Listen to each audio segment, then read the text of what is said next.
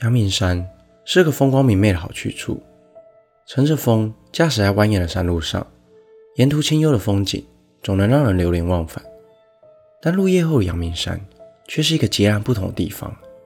在阳明山上的巴拉卡公路以及阳金公路都被列入台湾十大灵异公路的榜单上，其中巴拉卡公路又因编号一零一的关系，被许多人以谐音称作第一灵异公路，而也有不少行经此路的人们。遇到了一些无法解释的怪事。大家好，我是希尔，欢迎收看本集的灵异故事。今天这集就让我为大家介绍养着阳明山上的鬼故事。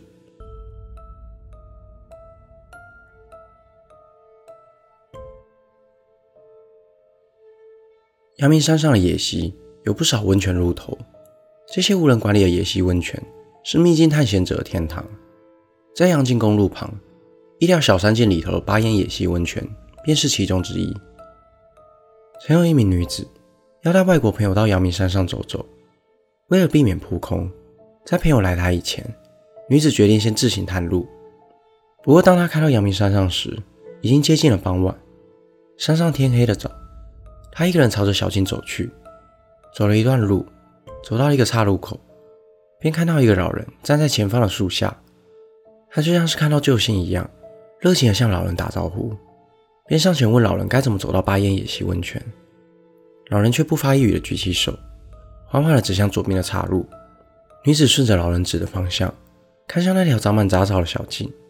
当她一回头，正要向老人道谢时，竟发现老人的身影早已不知了去向。但时间也不早，她便不疑有他，继续往前。过了一段时间，女子停下了脚步。因为这条路已经走了一个多小时了，但沿途的景色从来没有变过，除了树林还是树林。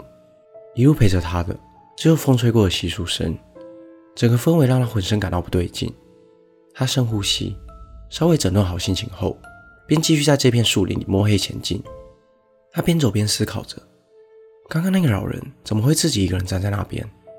他努力地回想起老人的样貌，只记得老人戴了一个斗笠。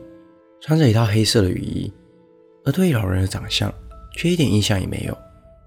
他努力让自己保持镇定，不知道又走了多久，他竟然回到了马路。空无一人的马路上，昏黄的路灯不停的闪烁，加上可见度极低的浓雾，他悬着的心又咯噔了一下。一切都是如此让人无助。他沿着路一直走，越走越快，最后甚至跑了起来。这时，不远处的一个光源吸引了他的注意，他急忙跑向光源处，是巡逻的远景，他才终于松了一口气，释放紧绷已久的情绪。远景也上前关心他：“小姐，需要帮忙吗？你怎么会一个人在这？”我本来要去巴烟野溪温泉，但却迷了路。巴烟野溪温泉要在岔路处右转，你怎么会走回阳金公路呢？阳金公路。女子这时才看了时间，没想到走了将近三个小时，最后却走回了阳金公路，甚至离她出发的地点只有不到十分钟的距离。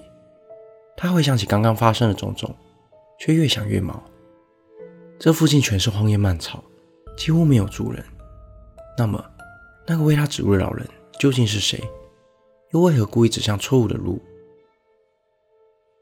接下来这个故事发生在多年前。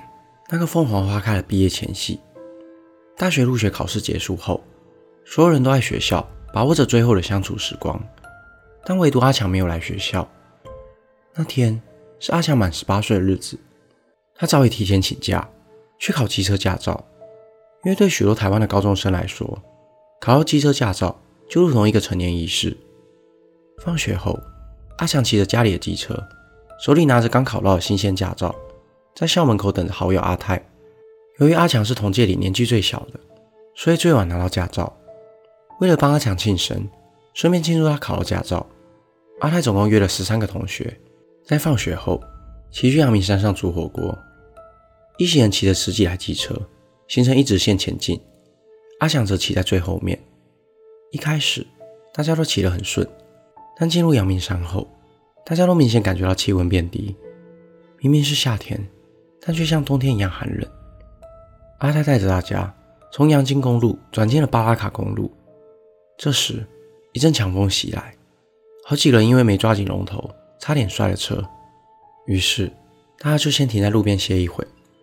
而阿强突然问道：“刚是谁叫我名字啊？”众人互相看了彼此，没有吧？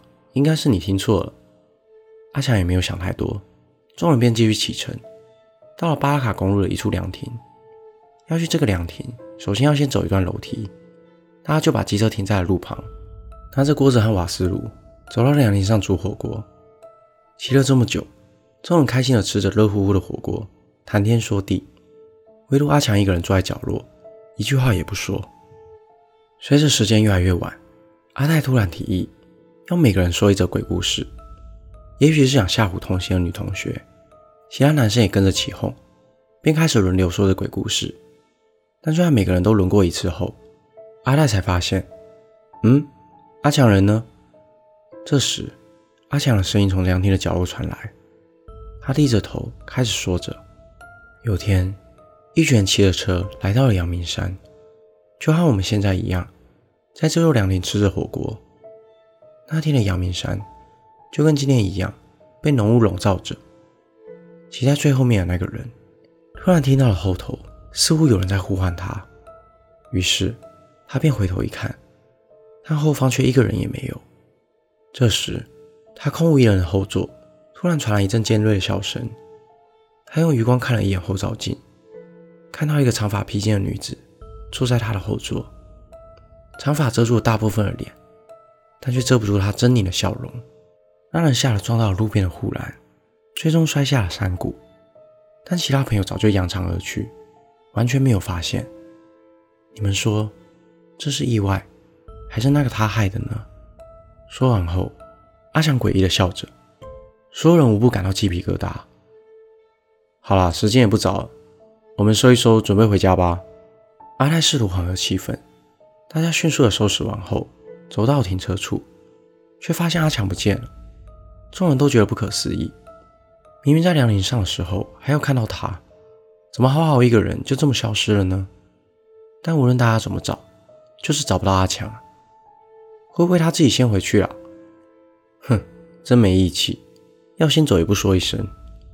阿泰心里抱怨着。于是大家发动机车，沿着来时的路骑回去。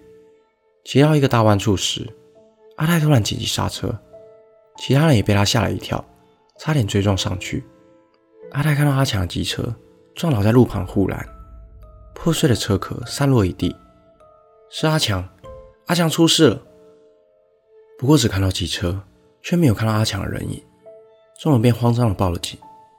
警方和救护人员随后来到了现场，最后在护栏下方的树丛里找到了阿强，但却早已没有了生命迹象。原本是要帮阿强庆生，没想到。却发生了这样的意外。救护人员告诉阿泰等人，现场没有其他车辆的痕迹，应该是驾驶人自撞所致。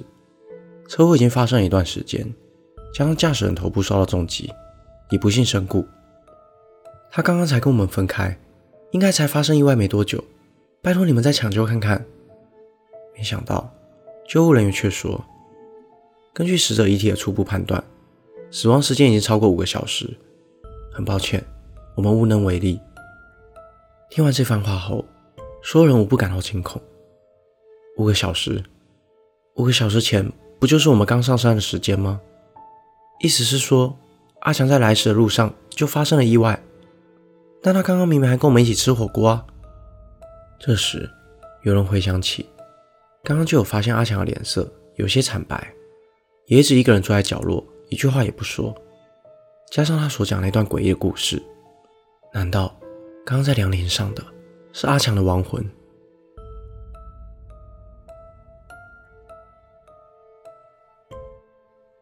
本期的内容就到这里。如果想看更多都市传说系列的影片，欢迎订阅我 YouTube 频道。如果你有一些故事想要分享，也欢迎点选资讯栏链接投稿。我是希尔，我们下次见。